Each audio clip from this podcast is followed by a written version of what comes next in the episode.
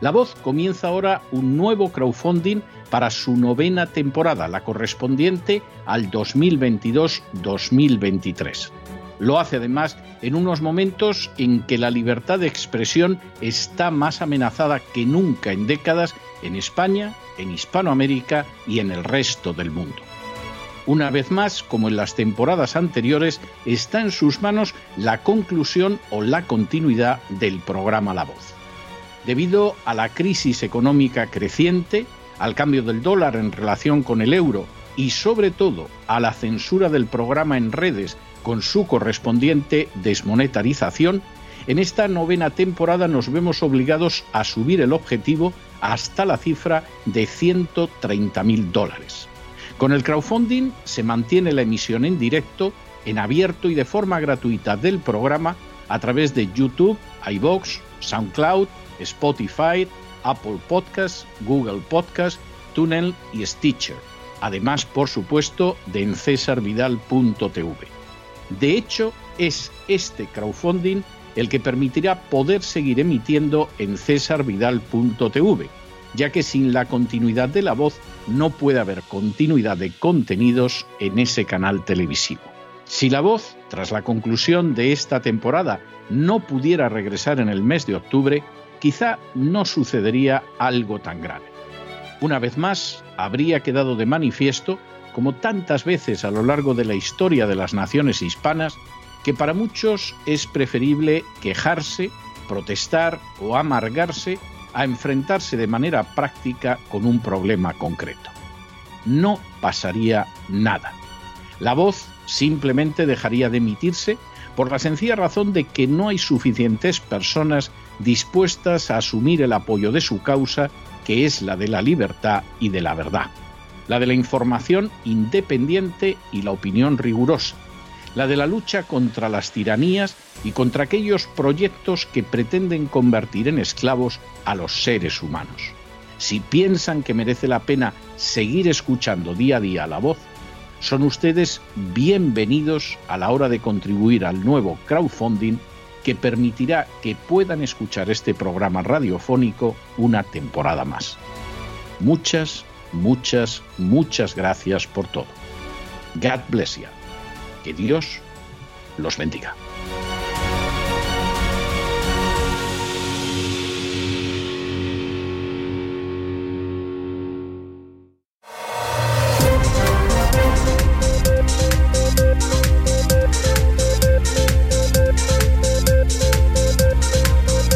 Las noticias del día.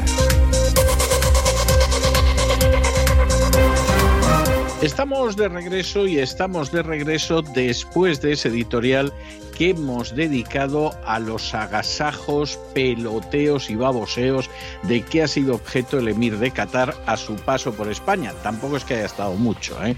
48 horas mal contadas, pero ahí del rey abajo ninguno ha escatimado el peloteo al emir de Qatar.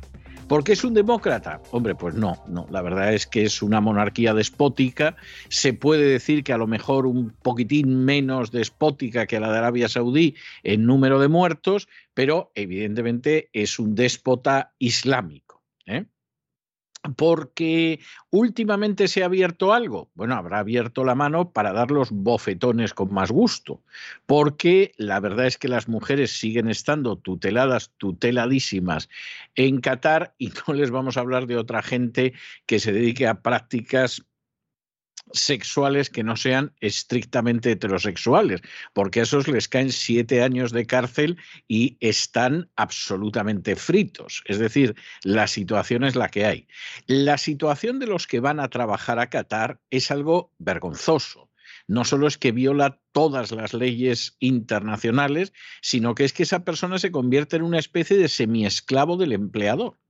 El empleador le paga cuando quiere no existen mecanismos judiciales para reclamar ante un tribunal que no te haya pagado tu empleador catarí y además se da la circunstancia de que ni te puedes sindicar ni se pueden investigar las muertes, que son muy numerosas, de obreros extranjeros en Qatar, e incluso no puedes cambiar de trabajo. O sea que tú llegas allí a poner ladrillos y te pasas poniendo ladrillos toda tu vida por la gloria de mi madre. O sea, esta es la situación. Esto es Qatar. Qatar, que por cierto hace poquitos años, con eso de que tenía sus roces con Arabia Saudí y alguno de estos regímenes absolutamente democráticos y respetuosos con los derechos humanos, bueno, pues Qatar prácticamente la sometieron a una especie de bloqueo. el emir de Qatar dijo, bueno, aquí con el gas y el petróleo que tengo yo ya se cansarán, hombre, y se ha visto enseguida. Ya este año ha habido un lío porque de pronto Estados Unidos y la OTAN decidieron que no se le compraba petróleo ni gas a Rusia y claro, necesitas conseguir gas y petróleo por donde sea. Bueno, pues al emir de Qatar le perdonaron todo, aunque la situación es la misma. De hecho, hace desaparecer a blogueros y a periodistas y no sucede absolutamente nada. Esto vamos a ver, esto no presentaría ningún problema si uno mantuviera el punto de vista de los padres fundadores de Estados Unidos. Nosotros comerciamos con todo el mundo, no nos metemos en la política interior de nadie. Allá cada pueblo lo que haga con el gobierno que tiene. Pero nosotros nos limitamos a comprar, vender y no entramos en ello. Lo que en términos diplomáticos se llama también la doctrina Estrada. Es decir, cada país que haga lo que quiera y que tenga el régimen que le parezca. ¿De qué te vamos a tener nosotros que intervenir en el régimen que hay en el país? Si efectivamente esa fuera la posición del gobierno español, y nos parecería una posición, pero realmente muy digna y muy decente, la aplicación de la doctrina Estrada, o si ustedes prefieren del pensamiento de los padres fundadores de Estados Unidos, pues no habría nada que objetar. Pero claro, resulta que el gobierno español hace la vida imposible, acosa y hostiga a los que no creen en la ideología de género y luego llega el emir de Qatar y le dan el collar de Isabel la Católica, la medalla del Senado, la medalla del Congreso y no sé qué otras historias del Ayuntamiento de Madrid. Hombre, por Dios, que eso ya es de una hipocresía vomitiva. Resulta que de pronto la tomamos con Rusia o Dios sabe con quién, y el emir de Qatar, vamos, es guapo, es fantástico. Hasta la ministra Nadia Calviño, que se negó a hacerse una foto solo con hombres, pues creo que se ha hecho una foto con tres hombres sola, ala ahí, a pecho descubierto. En sentido metafórico, ¿se entiende? ¿Por qué? Porque eran cataríes. Y esto al final deja de manifiesto la inmensa, intolerable, vomitiva hipocresía de las castas privilegiadas. ¿Por qué realmente ha sido así? Bueno, el emir se ha salvado de que le regalen un rosario o que le regalen una imagen de la Virgen porque es musulmán. ¿Por qué si no? El presidente de la conferencia episcopal también se hubiera sumado a la comitiva para regalarle un rosario, un libro de devociones o una imagen o un crucifijo. Y es que esta es la realidad de las castas privilegiadas en un momento determinado apelan a supuestos ideológicos que solo sirven para oprimir al disidente y para que ellos se llenen los bolsillos. Pero cuando llega la hora de la verdad, vamos, están encantados de recibir al emir de Qatar, pero locos de contento. Ahí estaba todo el mundo. Defensores de la ideología de género y ultradefensores de la ideología de género. Esta es la situación que hay.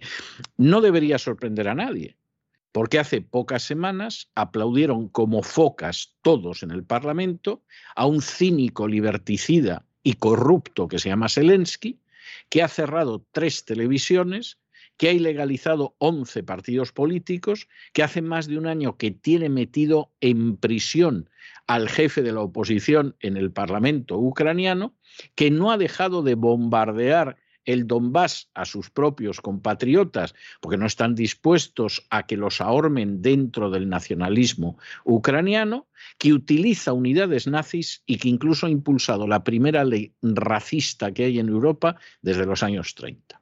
Y a semejante sujeto lo aplaudieron como focas.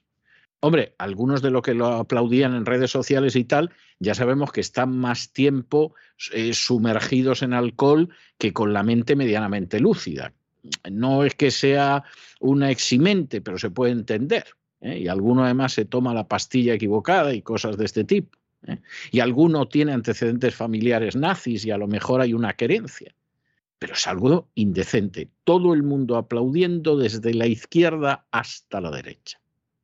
Y llega el emir de Qatar, bueno, se han despepitado.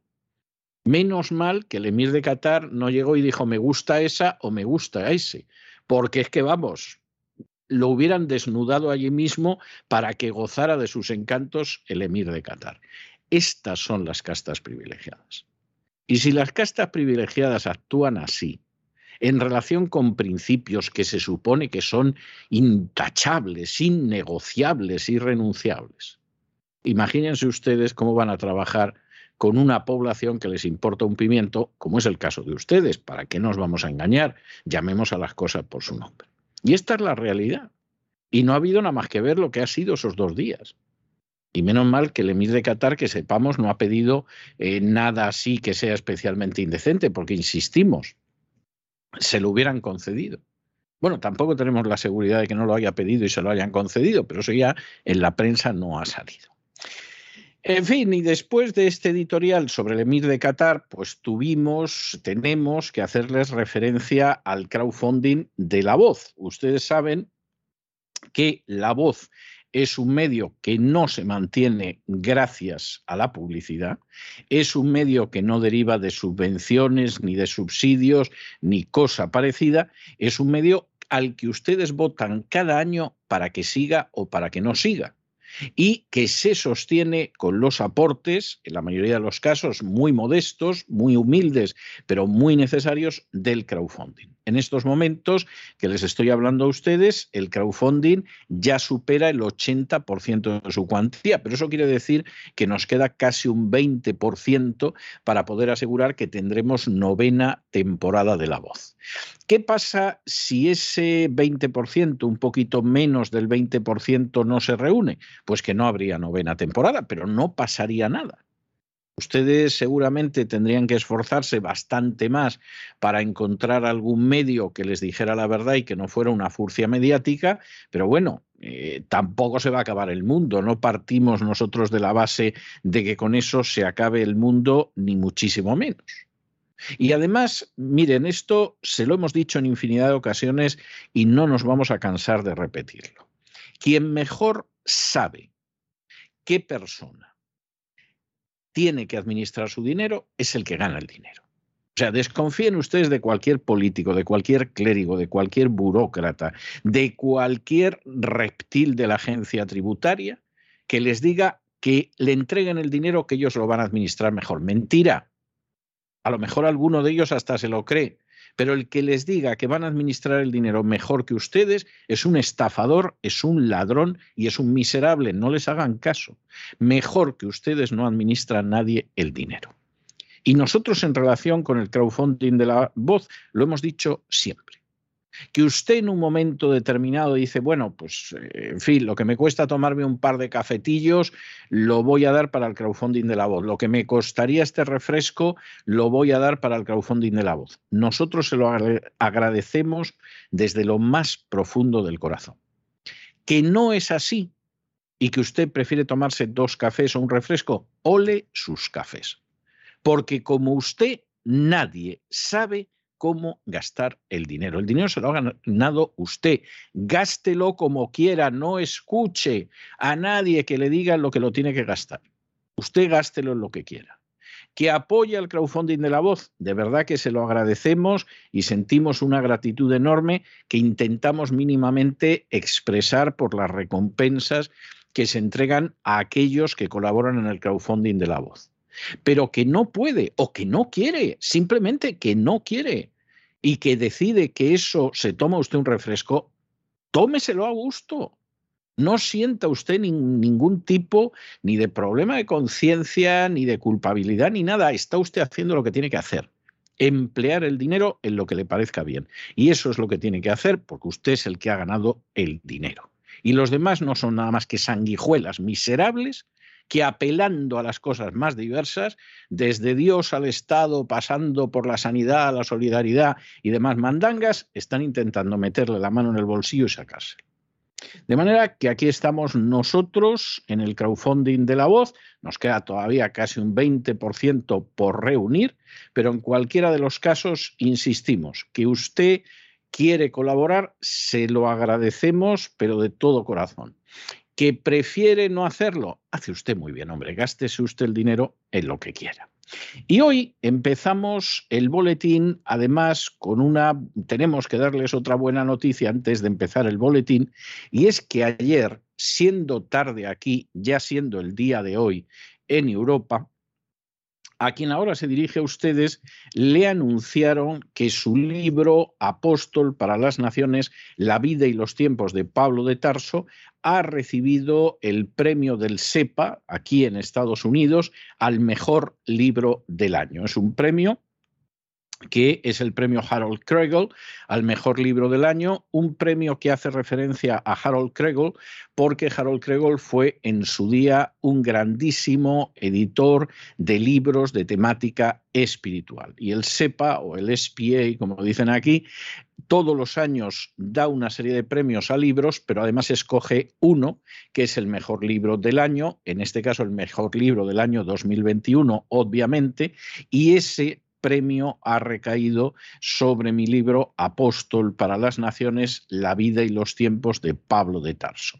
Esperamos que aquellos que lo hayan disfrutado ya, pues estarán contentos y se congratularán de este premio tan importante aquí en Estados Unidos eh, tenemos también la sensación de que efectivamente aquellos que no lo han leído es muy posible que en un momento determinado pues deseen leer también el libro. Y por cierto recordarles que es una de las recompensas que forman parte del elenco de recompensas que este año tiene el crowdfunding de la voz. Es decir, una de las recompensas a las que se puede optar según el tipo de aporte que haya al crowdfunding, pues es un ejemplar dedicado de este libro que ha recibido el galardón al mejor libro del año 2021 aquí en Estados Unidos. Y ahora sí, ahora sí que entramos ya sin más prolegómenos dentro de la información sobre España y entramos además a saco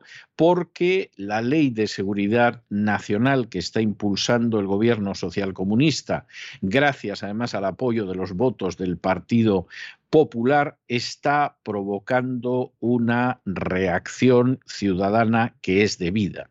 Nosotros les hemos hablado de lo que es esa ley ya en distintas ocasiones.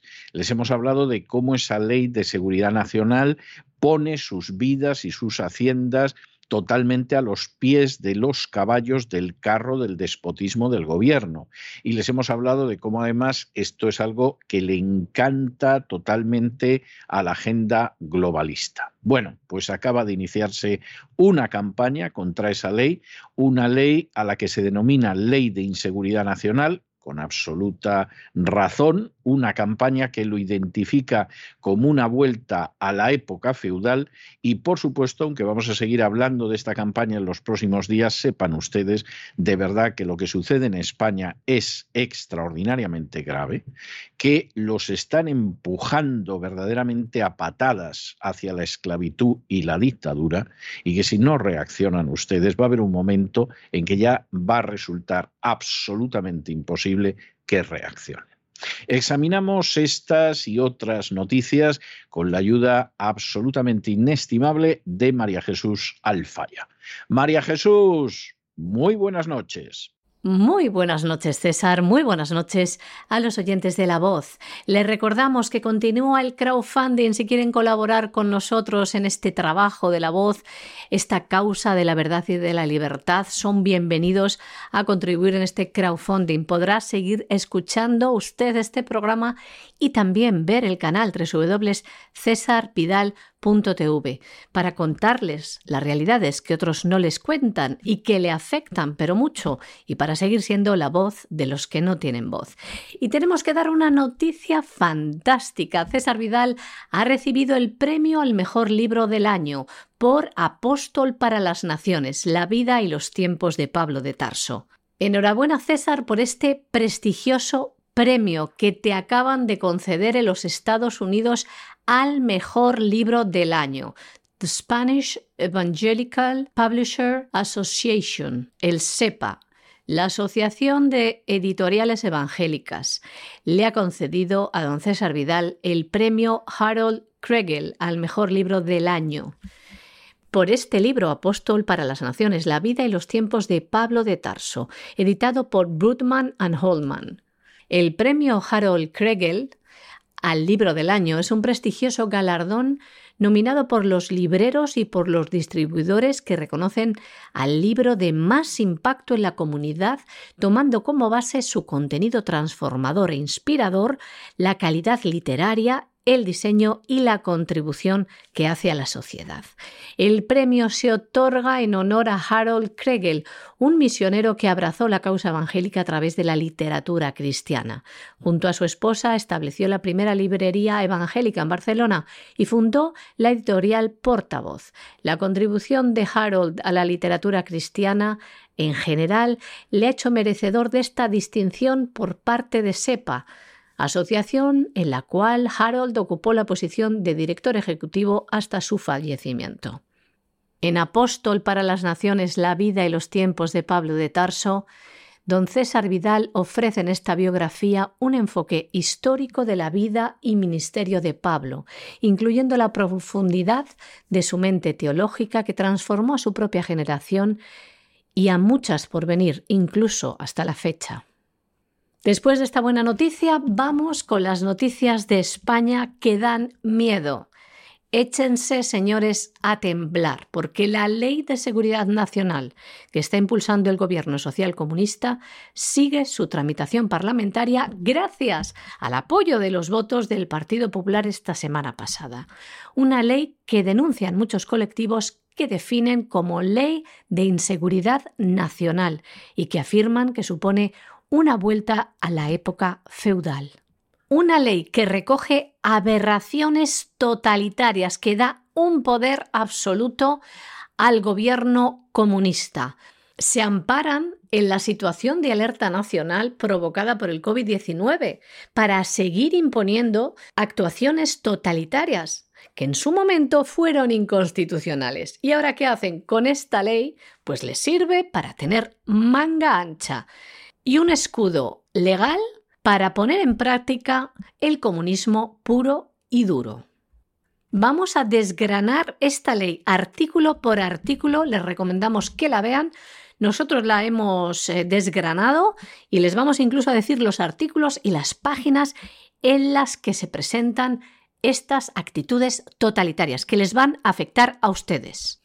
En la exposición de motivos de la ley ya comienzan diciendo que el presidente del Gobierno siempre dispone legalmente de la potestad de dictar directamente el Real Decreto de Declaración de la Situación de Interés para la Seguridad Nacional, sin necesidad de reunir previamente al Consejo de Seguridad Nacional. Dictadura pura y dura. Dicen también, así la declaración por el presidente del Gobierno de una situación de interés para la seguridad nacional permite integrar la acción de todos los recursos disponibles de las administraciones públicas afectadas y, ojo, atentos, e incluso aquellos que estuvieran en mano de particulares. Ya saben ustedes lo que significa esto. Expropiese.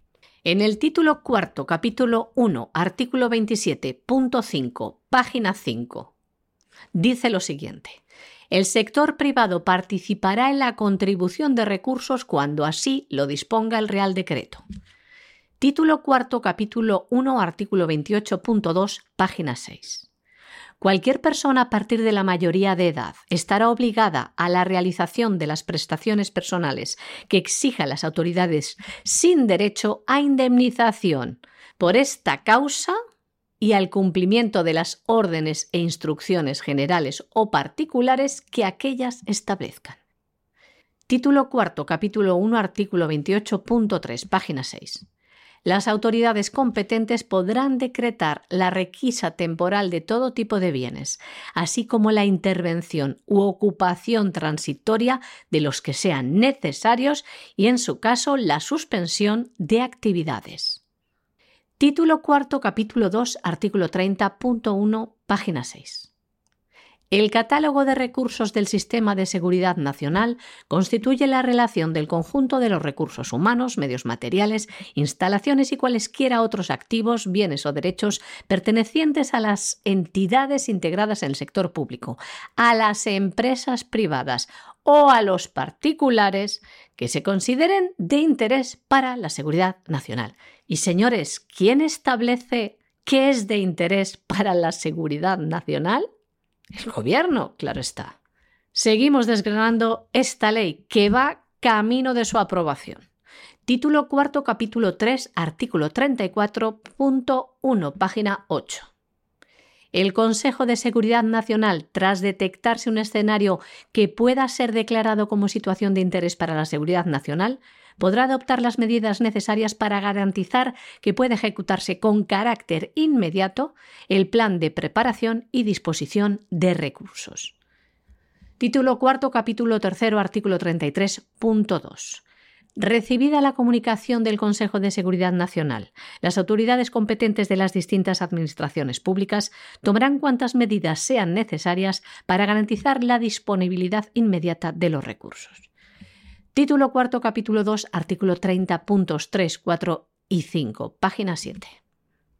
Las comunidades autónomas y las entidades locales elaborarán los correspondientes catálogos de recursos. El catálogo podrá incluir recursos no contemplados. El catálogo será actualizado para acomodarlo a los nuevos riesgos y amenazas. Título cuarto, capítulo 2, artículo 37, página 9. Conforme a lo dispuesto en la Ley 19-2013 de transparencia, acceso a la información pública y buen gobierno, el acceso a los documentos y a la información manejada por el Sistema de Seguridad Nacional quedará limitado. Señores, no se van a enterar ustedes de nada. Peor que ahora, menos que ahora. Título cuarto, capítulo 1, artículo 29.5, página 6. Los departamentos ministeriales deberán establecer una sala de crisis, dotada con los medios y el personal que se determine reglamentariamente, y las comunidades autónomas comunicarán el órgano o autoridad de enlace. En las instalaciones de estos órganos se encontrarán residenciadas las comunicaciones especiales con la presidencia del Gobierno. Y por último, les vamos a leer el título cuarto, capítulo 2, artículo 32 puntos 1 y 2, páginas 6 y 8. El Departamento de Seguridad Nacional propondrá al Consejo de Seguridad Nacional un programa de ejercicios acorde con el periodo previsto de validez de la Estrategia de Seguridad Nacional, donde podrán emplearse recursos de la Administración General del Estado y de las comunidades autónomas. El Consejo de Seguridad Nacional podrá ordenar al Departamento de Seguridad Nacional la realización de ejercicios extraordinarios para proporcionar formación a las administraciones públicas en el funcionamiento de los mecanismos de actuación previstos durante la declaración de los estados de alarma y de excepción. Señores, esta ley da miedo. Se acabaron las libertades. Comenzó, bueno, más bien sigue y se legitima por ley el totalitarismo comunista.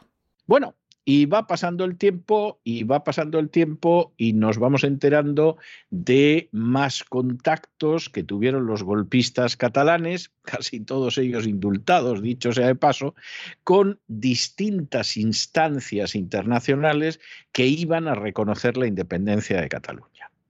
Eh, algunas son bastante conocidas, había algunas que le iban a reconocer pero inmediatamente, otras que iban a tardar unas semanas en reconocerlo, pero cuando Pilar Raola hablaba de que eran docenas las naciones que iban a reconocer la independencia de Cataluña, no hablaba a humo de pajas.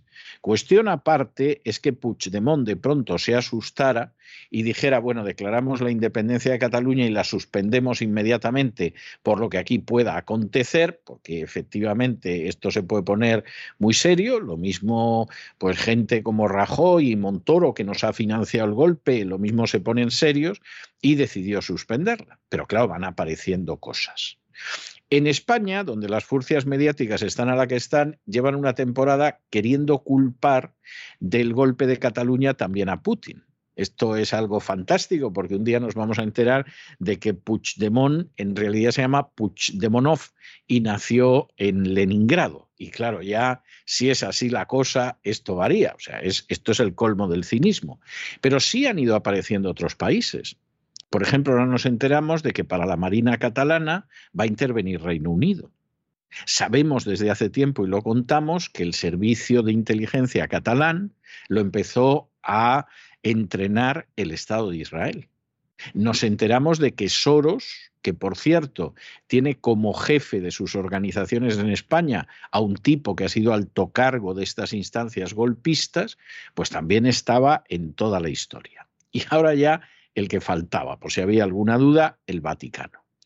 Que la Iglesia Católica en Cataluña ha apoyado el golpismo, no tienen ustedes nada más que ver esta semana al cardenal Omeya diciendo que en las parroquias puede estar perfectamente la bandera independentista de Cataluña porque la Iglesia Católica es inclusiva. es inclusiva en los últimos tiempos, nunca lo ha sido. No estamos en si es mejor o peor, pero esto es una invención última que en Cataluña se está utilizando para volver a legitimar y justificar, como se lleva haciendo desde hace siglos, al independentismo catalán que a fin de cuentas es un hijo de la Iglesia Católica, como el nacionalismo vasco lo es, y siempre ha estado muy mimado. Pero ahora nos hemos enterado en el juicio contra el cardenal Angelo Becciu, que es un personaje que al final se ha sentado en el banquillo, pues nos hemos enterado de que efectivamente entre las cosas que le empiezan a preguntar, y usted cuando estaba en la Secretaría de Estado, que es el equivalente al Ministerio de Asuntos Exteriores, etcétera, eh, qué cosas hacía, y aunque a Becciu lo tienen empapelado fundamentalmente por cuestiones de corrupción económica, pues una de las cosas que ha salido es que Puigdemont quiso hablar con él para tantear la, intervención diplomática del Vaticano. Es decir, aquí en un momento determinado esto se puede poner mal, eh, nosotros nos vamos a independizar de todas formas, entonces nos vendría bien alguna instancia internacional que mediara y que sería el Vaticano. Y uno dirá, ¿qué pito toca el Vaticano en esto? Hombre, pues igual que en las conversaciones mantenidas entre los emisarios de Rodríguez Zapatero y de la organización terrorista ETA en el santuario jesuita de Loyola. Ahí quien medió fue también la Iglesia Católica. Y si medió con unos terroristas vascos, ¿por qué no va a mediar con unos golpistas catalanes? Y si consiguió que Rodríguez Zapatero entregara a los terroristas vascos prácticamente todo lo que pidieron en los acuerdos de Loyola, ¿por qué no lo iba a conseguir de Mariano Rajoy para los golpistas catalanes? Es más, no sabemos hasta qué punto la mediación de la Iglesia Católica ha sido decisiva para que los golpistas catalanes hayan salido muy bien parados de todo esto, porque mediación ha habido. Y claro, ahora de pronto están juzgando a Bechú, que es un personaje de cuidado, cómo sería que el propio Papa lo tuvo que apartar de lo que hacía, eran cuestiones muy sucias económicas, y claro, de eso que vas tirando y tirando y se van enredando las cerezas por los rabitos, aparece Puigdemont intentando hablar con Bechú. Verdaderamente son historias ejemplares.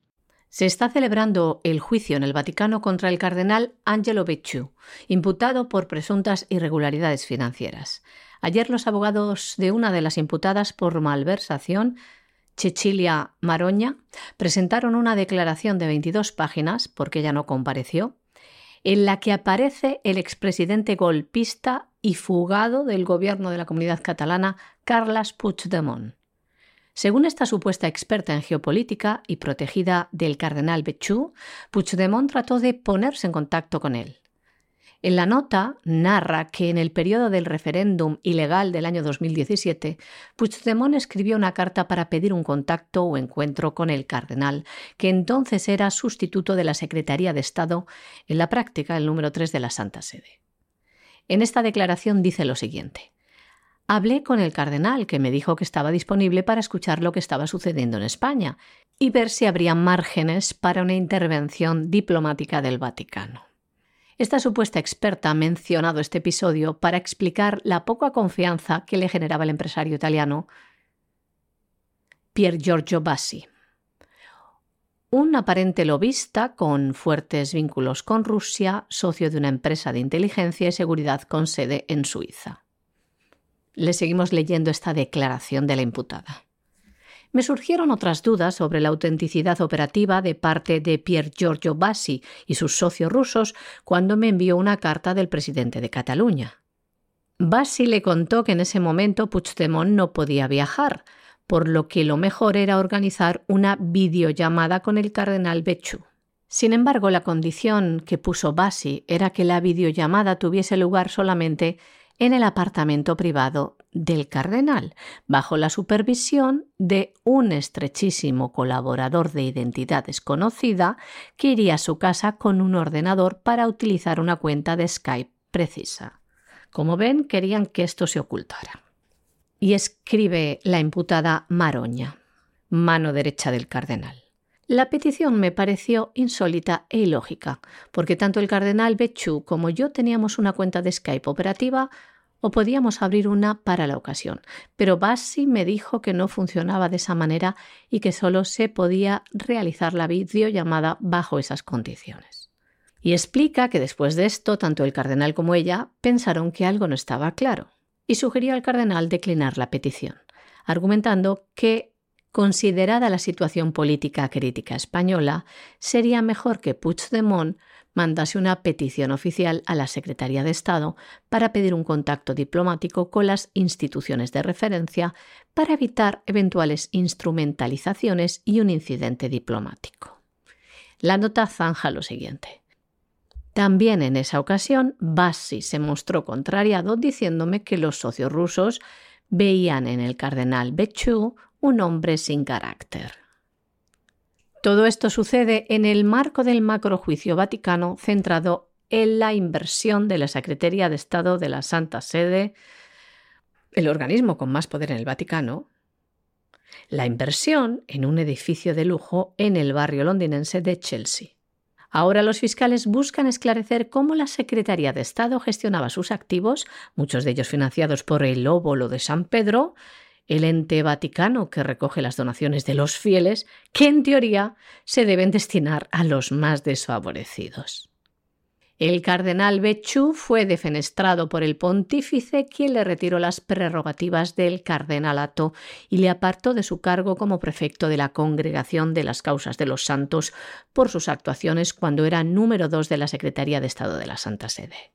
Los fiscales creen que tejió una red de corrupción a su alrededor para desviar inversiones vaticanas hacia fondos especulativos en paraísos fiscales, pero el cardenal ha reiterado su inocencia y ha dicho ser víctima de una masacre mediática sin precedentes. Y nos vamos a Hispanoamérica y nos vamos a detener en primer lugar en Cuba con enorme preocupación porque la Asamblea Nacional cubana hace apenas unos días ha admitido una serie de enmiendas al Código Penal. El Código Penal verdaderamente es un código que queda todavía peor, porque claro, ya no solo es la dictadura comunista, es además el hecho de que Cuba ha engarzado totalmente con la agenda globalista. Lo ha dicho hasta Díaz Canel. Esto no son deducciones de quien ahora se dirige a ustedes. Y entonces, ¿eso qué significa? Pues hombre, significa, por ejemplo, que la libertad religiosa se va a castigar más y personas que, por ejemplo, en un momento determinado opongan a la enseñanza de la ideología de género sus ideas religiosas, pueden acabar en prisión. De entrada, puede que les pongan simplemente una multa, pero les pueden meter en prisión durante un año. Lo cual en estos momentos señala a buena parte de los pastores de las iglesias evangélicas de Cuba que se han pasado en los últimos tiempos defendiendo que la ideología de género no se enseñara en las aulas. De manera que en este sentido la situación que se plantea a aquellos que se oponen a la agenda globalista y lo hacen por motivos religiosos va a ser verdaderamente de campeonato. Por si esto fuera poco y por si a alguien se le ocurriera pensar, hombre, pero la constitución cubana reconoce ciertos derechos, bueno, el Código Penal ahora pena también el uso abusivo de los derechos constitucionales. O sea, si, utilizas los derechos constitucionales, utilízalos poquito porque esos derechos constitucionales, pues efectivamente aquí se van a acabar. Y, por supuesto, hay un control también sobre el dinero que llegue a la isla, pero insistimos mucho, eh, fundamentalmente aquí lo importante es que aparecen tipos nuevos y que aparecen tipos penales nuevos que están relacionados con la defensa de la agenda globalista y que de pronto la vuelta de tuerca es innegable. Con lo cual, pues uno puede entender perfectamente que Joe Biden haya limitado el, ah, perdón, haya retirado los límites a las remesas de dinero que se manda a la isla y que estableció Donald Trump, seguramente no con mucho éxito, pero las estableció y que haya decidido que ya se puede volar a cualquier parte de la isla. Porque a fin de cuentas, ese servilismo hacia la agenda globalista que ahora mismo manifiesta el régimen cubano es el mismo que pilota desde hace muchísimos años Biden, incluso en la época en que no era presidente ni cosa que se le pareciera. La Asamblea Nacional Cubana adoptó el pasado domingo 15 de mayo una enmienda al Código Penal que entrará en vigor en los próximos días. Dicen que el carácter alternativo que se introduce va encaminado a darle vida propia a determinadas sanciones, como el trabajo correccional con internamiento, la reclusión domiciliaria, el trabajo correccional sin internamiento, el servicio en beneficio de la comunidad, la limitación de libertad y la amonestación. Las alternativas a la privación de libertad son aquellas que no excedan de cinco años. Las siguientes, las del trabajo correccional con internamiento, reclusión domiciliaria, trabajo correccional sin internamiento y limitación de libertad, mientras que la de servicio en beneficio de la comunidad tienen carácter de alternativa y se puede aplicar cuando la de privación de libertad no exceda los tres años. Las sanciones de trabajo con y sin internamiento son aplicables cuando, por la índole del delito y sus circunstancias y por las características individuales del sancionado, existen razones fundadas para estimar que su reinserción social es susceptible de obtenerse por medio del trabajo. La inclusión de las sanciones mixtas constituyen otras la inclusión de sanciones mixtas constituye otra de las novedades. El nuevo cuerpo legal de este Código Penal cubano conserva las accesorias del Código Penal actual, pero incorpora otras. El catálogo que se propone es el siguiente.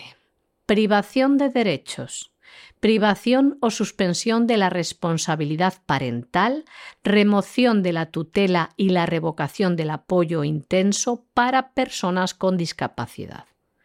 Prohibición del ejercicio de una profesión, cargo u oficio. Suspensión o cancelación de la licencia de conducción o inhabilitación para conducir vehículos de motor cancelación de la licencia de arma de fuego, denegación de permisos o autorizaciones para navegar o para el movimiento de buques, embarcaciones y artefactos navales, prohibición de frecuentar lugares determinados, destierro y confinamiento, comiso, confiscación de bienes expulsión de extranjeros del territorio nacional. También suspensión o cancelación definitiva de la autorización, permiso o licencia para el ejercicio del trabajo por cuenta propia u otros de similar naturaleza. También cierre forzoso de establecimiento, prohibición de acercamiento a la víctima, perjudicado, familiares o personas allegadas afectivamente, y prohibición de salida del territorio nacional más cosas que introduce. Por ejemplo, el artículo 120.1 del nuevo código penaliza a quien ejercite arbitrariamente cualquier derecho o libertad reconocido en la Constitución de la República y ponga en peligro el orden constitucional.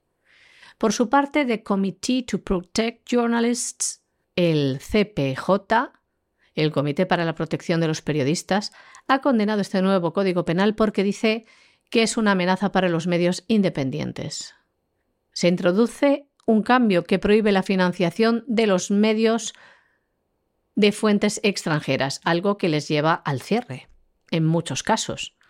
Pero el cambio del Código Penal cubano afecta también a otros muchos ámbitos. El texto recoge las sanciones previstas para el abuso de la libertad de cultos. La ley establece en su artículo 272 sanciones de privación de libertad de seis meses a un año o multa de 100 a 300 cuotas o ambas a quien, abusando de la libertad de religión de su preferencia, oponga la religión que practica a los objetivos de la educación o al deber de trabajar, o defender la patria mediante la lucha armada cuando no fuera posible otro recurso, de reverenciar sus símbolos o cualesquiera otros establecidos por la Constitución de la República de Cuba. Sí, la Constitución de Cuba, en su artículo 15, reconoce, respeta, garantiza la libertad religiosa y establece que las distintas creencias y religiones gozan de igual consideración. Dicen que estos derechos no estarán por encima de lo estipulado en lo que les acabamos de leer en el nuevo Código Penal. Más cambios. Pena los insultos a gobernantes, específicamente al presidente de Cuba. El código establece una sanción de privación de libertad de seis meses a un año o multa de 100 a 300 cuotas o ambas a quien amenace, calumnie, difame, insulte, injurie, ultraje u ofenda de palabra o por escrito en su dignidad o decoro a un funcionario del gobierno cubano. El texto legal penaliza también las violaciones más graves relacionadas con el uso abusivo de los derechos constitucionales, la participación en actividades subversivas y las agresiones a las tecnologías de la información y las comunicaciones. El texto normativo también impone castigos para el tráfico ilegal de moneda nacional, divisas, metales y piedras preciosas. Aunque esta no es una novedad del Código Penal, si adquiere relevancia en el escenario del ordenamiento las tiendas en dólares y el mercado informal de divisas. Y se llega a penar, sancionar con privación de libertad de 2 a 5 años o multa de 500 a 1000 cuotas o ambas penas. Bueno, y nos vamos a Chile, nos vamos a Chile donde la situación es una situación enormemente tensa y enormemente tensa por muchas cuestiones. Para empezar, porque está por ver si se va a tragar el mamotreto de constitución globalista que han redactado desde fuera ¿eh? y que luego pues han metido también ahí dentro, que está en el fondo de la acción subversiva que lleva sufriendo Chile desde hace más de dos años y que además pues tiene otra serie de elementos de inestabilidad terribles, como es, por ejemplo, la entrada masiva y descontrolada de venezolanos en Chile. Esto es algo que no tiene más vuelta de hoja. Es decir, esto no puede ser, esto está provocando un verdadero caos en Chile. Y es comprensible que en su día Piñera, seguramente pues no sabía lo que le iba a venir encima, se opusiera totalmente al Pacto de Migraciones de Naciones Unidas, bendecido entre otros por el Papa Francisco, porque se temía algo como esto. Bueno, ahí es donde Piñera firmó su sentencia de muerte en términos políticos y donde Chile se colocó en el disparadero de vamos a acabar con vosotros. Bueno, pues al final Chile ha capitulado, Piñera ha perdido el poder, que eso es lo de menos, y además en estos momentos Chile va a pasos agigantados a toda máquina hacia convertirse ni más ni menos que, en una colonia, en un protectorado de la agenda globalista y encima ni siquiera, ni siquiera vas a poder defenderte de la inmigración ilegal que viene en manera masiva y descontrolada de Venezuela. La llegada de venezolanos, de inmigrantes ilegales a Chile ha generado una gran presión sobre el Estado, que no da una respuesta eficaz ni tampoco responde a las inquietudes y el descontento de la población chilena por la llegada masiva de estos ilegales y los problemas que generan. En la ciudad costera de Iquique se han registrado violentas protestas contra esta inmigración descontrolada. Incluso grupos de manifestantes han quemado carpas y eh, objetos de estas familias que llegan de Venezuela. La verdad que es una situación triste, dramática y muy tensa. El 18 de mayo, unos 20 representantes de instituciones del Estado, de la sociedad civil, de universidades, del sector privado, gremios, empresarios y organismos internacionales han respondido a la convocatoria de la Iglesia Católica para formar una mesa de trabajo que pretende generar propuestas concretas y que aproveche las oportunidades, decían, que ofrece la integración. Una mesa de trabajo impulsada por la Iglesia que trata de buscar soluciones para esta crisis que hoy confronta la sociedad en Chile. Muy cerca de la frontera con Bolivia, el poblado de Colchane se ha convertido en uno de los epicentros de esta crisis migratoria. Por esta localidad del norte del país entran a diario unas 500 personas a diario, casi en su mayoría venezolanas. Según cifras oficiales, 27 personas han perdido la vida intentando llegar a Chile en el año 2021 y en lo que va del año 2022 el último un hombre de 83 años que no resistió la travesía. Las causas más habituales de estas muertes son hipotermia, deshidratación y complicaciones. Las organizaciones sociales y los mismos refugiados creen que en realidad son varios cientos los que mueren en el camino. Allí, desgraciadamente, también son blanco fácil de asaltos, abusos y tráfico de niños. La Vicaría de Pastoral Social Cáritas del Arzobispado de Santiago de Chile, ha producido un documental para sensibilizar de esta situación. Se titula Esperanza sin fronteras, en el que reflejan testimonios de estos inmigrantes. Y quieren pedir también una búsqueda de soluciones. Por su parte, la Organización Mundial para las Migraciones y la Agencia de la ONU para los Refugiados acaban de lanzar en Chile la campaña Somos Encuentro, para promover, dicen, el intercambio cultural, el diálogo y la inclusión de las personas refugiadas inmigrantes, y dicen que urge buscar soluciones. Bueno, y nos vamos a internacional y nos vamos a internacional con una buena noticia. No piensen ustedes que voy a contar otra vez lo de que han otorgado el mejor el premio al mejor libro del año 2021, el premio Kregel a eh, Apóstol para las Naciones, la vida y los tiempos del apóstol de Pablo de Tarso. ¿Eh? Esa es una buena noticia, pero no es la buena noticia a la que hago referencia ahora en internacional. La buena noticia es que tanto Oklahoma como Luisiana, es decir, un estado sureño, otro estado del medio oeste, han impulsado normas que se inspiran mucho en la ley aprobada por Texas en septiembre, que de hecho mm, convierten el aborto en prácticamente imposible. En el caso de Luisiana, incluso lo equiparan el aborto que esté fuera de los supuestos legales con el homicidio porque es acabar con una vida humana. Y en este sentido la situación es muy clara. Tanto Oklahoma como Luisiana tienen muy claro que el aborto es un crimen, que hay que respetar la vida humana y que es muy posible que el Tribunal Supremo vaya en esa dirección, con lo cual finalmente los estados van a recuperar lo que es suyo constitucionalmente. Y es el hecho de poder legislar sobre un tema como es el aborto igual que legislan sobre otros temas. Esto a Planned Parenthood y a otras organizaciones de matarifes de inocentes evidentemente no les gustará. Pero hay que decir que es una magnífica noticia. Y de nuevo, aquí parece que lo que ha sido una oleada de muerte y sangre desde los años 70, bueno, pues ahora parece que va a ir en la dirección opuesta.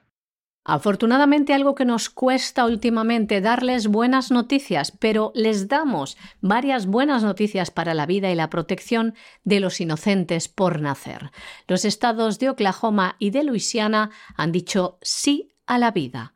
El Parlamento de Oklahoma aprobaba ayer una ley que prohíbe el aborto desde la fecundación.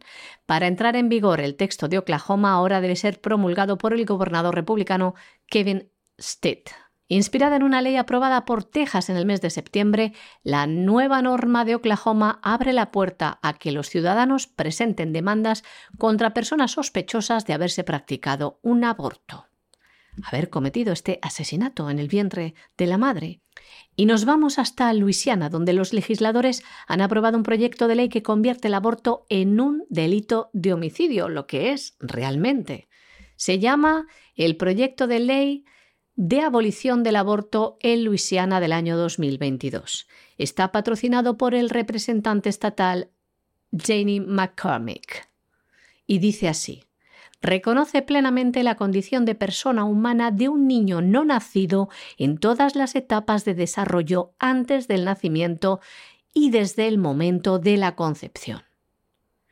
Dice también, garantizar el derecho a la vida y a la igualdad de protección de las leyes a todos los niños no nacidos desde el momento de la concepción, protegiéndolos por las mismas leyes que protegen a otros seres humanos. Bravo, bravo. Sentido común y realidad sobre esta lacra, este genocidio consentido. Además, también según este proyecto de ley de Luisiana, una mujer embarazada que interrumpa su embarazo y las personas que la ayuden podrían ser acusadas de asesinato. El proyecto de ley no incluye ninguna excepción, tampoco la violación o el incesto, porque realmente ese bebé, ese niño, no tiene la culpa de esos crímenes. El proyecto de ley también trata de eludir las posibles demandas al establecer que un juez debe ser impugnado o destituido si bloquean el estado de la aplicación de cualquier parte de la ley. Ahora, el proyecto de ley se dirige al Pleno de la Cámara de Representantes para su debate. Confiamos en que salga adelante en los mismos términos que les hemos comentado, porque es un gran avance, una gran defensa de los derechos de los no nacidos. Y vamos a acabar nuestro boletín con una noticia especialmente delicada y especialmente delicada le vamos a dedicar más espacio en los días venideros porque la Organización Mundial de la Salud en estos momentos pretende convertirse en una organización más claramente globalista, más claramente al servicio de Bill Gates y otros santos hermanos mártires, mediante un tratado global de pandemias que liquide totalmente la soberanía de los estados. En el momento en el que esto se firme, y evidentemente esto es algo que ya recomendó en su día Bill Gates y que por supuesto es lo que se pretende, la Organización Mundial de la Salud va a poder imponer a cualquier Estado que esté en esa organización lo que quiera y le parezca. Y la soberanía nacional, la libertad nacional, la independencia nacional se acabó porque la Organización Mundial de la Salud va a ser la que imponga ese tipo de normas. Sabiendo que la Organización Mundial de la Salud está financiada sobre todo por la Big Pharma y viendo los resultados de lo que ha sido la crisis del coronavirus, esto, aceptarlo, implica que uno es o muy malvado, o muy inicuo, o muy ignorante, o muy estúpido. Pero la verdad es que no hay, no hay más alternativas. Y efectivamente es un gran salto de la agenda globalista para acabar con la independencia, la libertad y la soberanía nacional en un tema tan absolutamente delicado como la salud. Si esto sale adelante, y Dios quiera que no lo sea, si esto sale adelante, se acabó la soberanía de los estados. Vamos a depender de lo que le interesa al señor Gates y lo que le interesa a la, Big Pharma y vamos a avanzar, pero dando un gran salto de gigante, hacia la dictadura globalista. De manera que es una situación de enorme gravedad e insistimos, vamos a hablar de ella más en los próximos días y en las próximas semanas. La Organización Mundial de la Salud, la OMS, ha avanzado un plan plurianual para transformarse en un organismo que gobierne y que anule las leyes nacionales de los Estados miembros signatarios durante una situación de pandemia declarada, se denomina coloquialmente como el Tratado Pandémico de la OMS. Después del desastre mundial que generó la pandemia del virus SARS-CoV-2, el multimillonario Bill Gates llamó a firmar un tratado global de pandemias en Ginebra y patrocinado por la OMS, para que, decía Bill Gates, nunca más una epidemia se convierta en una pandemia. El plan supone darle poderes extraordinarios a un grupo de tareas especiales de la OMS que llaman el GERM, para que pueda este grupo intervenir inmediatamente en cualquier país afiliado a la organización cuando se detecta un nuevo virus. En ese momento, el GERM pasaría a tener una autoridad superior a la del Ministerio de Salud del país en cuestión, pudiendo ordenar restricciones sanitarias unilateralmente que el país deberá cumplir o si no, sufrirá severas sanciones. También el grupo GERM podrá disponer de cualquier laboratorio en cualquier parte del mundo para fabricar vacunas y medicamentos para enviar al país donde se encontró el virus. Esto en la realidad es una expropiación de hecho de las líneas de producción. Sin duda este proyecto, este tratado global de pandemias, es el primer paso a la idea que tiene Bill Gates, que ha planteado muchas veces del gobierno global, la agenda globalista. El grupo GERM vendría a ser como un ministerio de la salud global, que anula cualquier tipo de soberanía nacional. Y claro está, esto le ha gustado a muchos líderes globalistas. Estos líderes, junto a algunas empresas, están analizando firmar un acuerdo de este estilo. El primero en hacerlo fue el primer ministro australiano, Scott Morrison, quien comentó sobre el tratado propuesto en un reciente acto de campaña lo siguiente. Es esencial que fortalezcamos la vigilancia global de enfermedades y proporcionemos a la OMS la autoridad y la capacidad para hacer este importante trabajo para todos los pueblos del mundo. Ya saben ustedes, porque se lo contamos en este programa, en este boletín informativo, en este espacio de la voz, en todas sus secciones y también en el espacio de Lorenzo Ramírez en www.cesarvidal.com, el gran reseteo, la connivencia, los acuerdos entre la Organización Mundial de la Salud y las farmacéuticas. Así que imagínense lo que puede suponer esto. Este grupo, el GERM o GERM, eh, por sus siglas en inglés, lo que se vendría a traducir como Grupo de Respuesta y Movilización Epidémica Global, que se quiere crear, podría llegar a cualquier país y ordenar cuarentenas, uso obligatorio de mascarillas, pases sanitarios y demás restricciones esto equivale a extender los poderes de emergencia que varios presidentes y gobernadores se dieron a sí mismos en todos los países.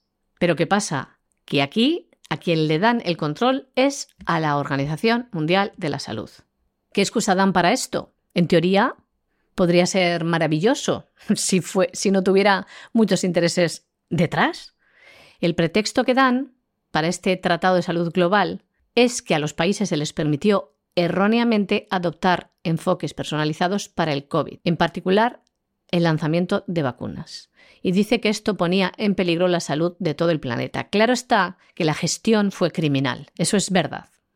Todo esto lo ha plasmado también Bill Gates en un reciente libro que acaba de publicar este pasado 3 de mayo, que se titula How to Prevent the Next Pandemic. ¿Cómo prevenir la próxima pandemia? Ya están preparando otra.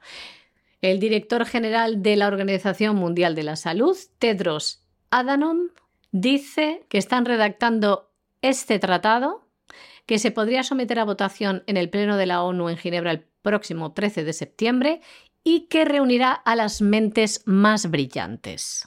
Algo que también ha dicho Bill Gates. Les leemos. Lo dice en su web Gates Notes. Este grupo, GERM, estaría compuesto por personas de todo el mundo con una amplia gama de conocimientos, epidemiología, genética, sistemas de datos, diplomacia, respuesta rápida, logística, modelado informático, comunicaciones y más. Y este grupo, dice también Bill Gates, que costaría unos mil millones de dólares anuales a la OMS, Dice Bill Gates que es una cantidad minúscula si la comparamos con las cifras destinadas a presupuestos militares o cambio climático. Dice que además es una política de salud muy barata, teniendo en cuenta el daño económico que ha causado el COVID-19 a nivel global que asciende a 14 billones con B de dólares. Y hasta aquí hemos llegado con nuestro boletín informativo de hoy. María Jesús, muchas gracias, muy buenas noches, que pases un buen fin de semana. Muy buenas noches, César, y darte otra vez la enhorabuena por ese fantástico premio, el mejor libro del año en los Estados Unidos. Muy buen fin de semana también a nuestros queridos oyentes de La Voz. Pero no se nos vayan, no se nos vayan porque está ya entrando por la puerta don Lorenzo Ramírez con esa versión abreviada del Despegamos, donde nos desvela de qué va a tratar el gran reseteo del fin de semana en cesarvidal.tv y luego tenemos una entrevista muy, muy, muy especial, como son las entrevistas de los viernes. De manera que no se vayan, que regresamos enseguida.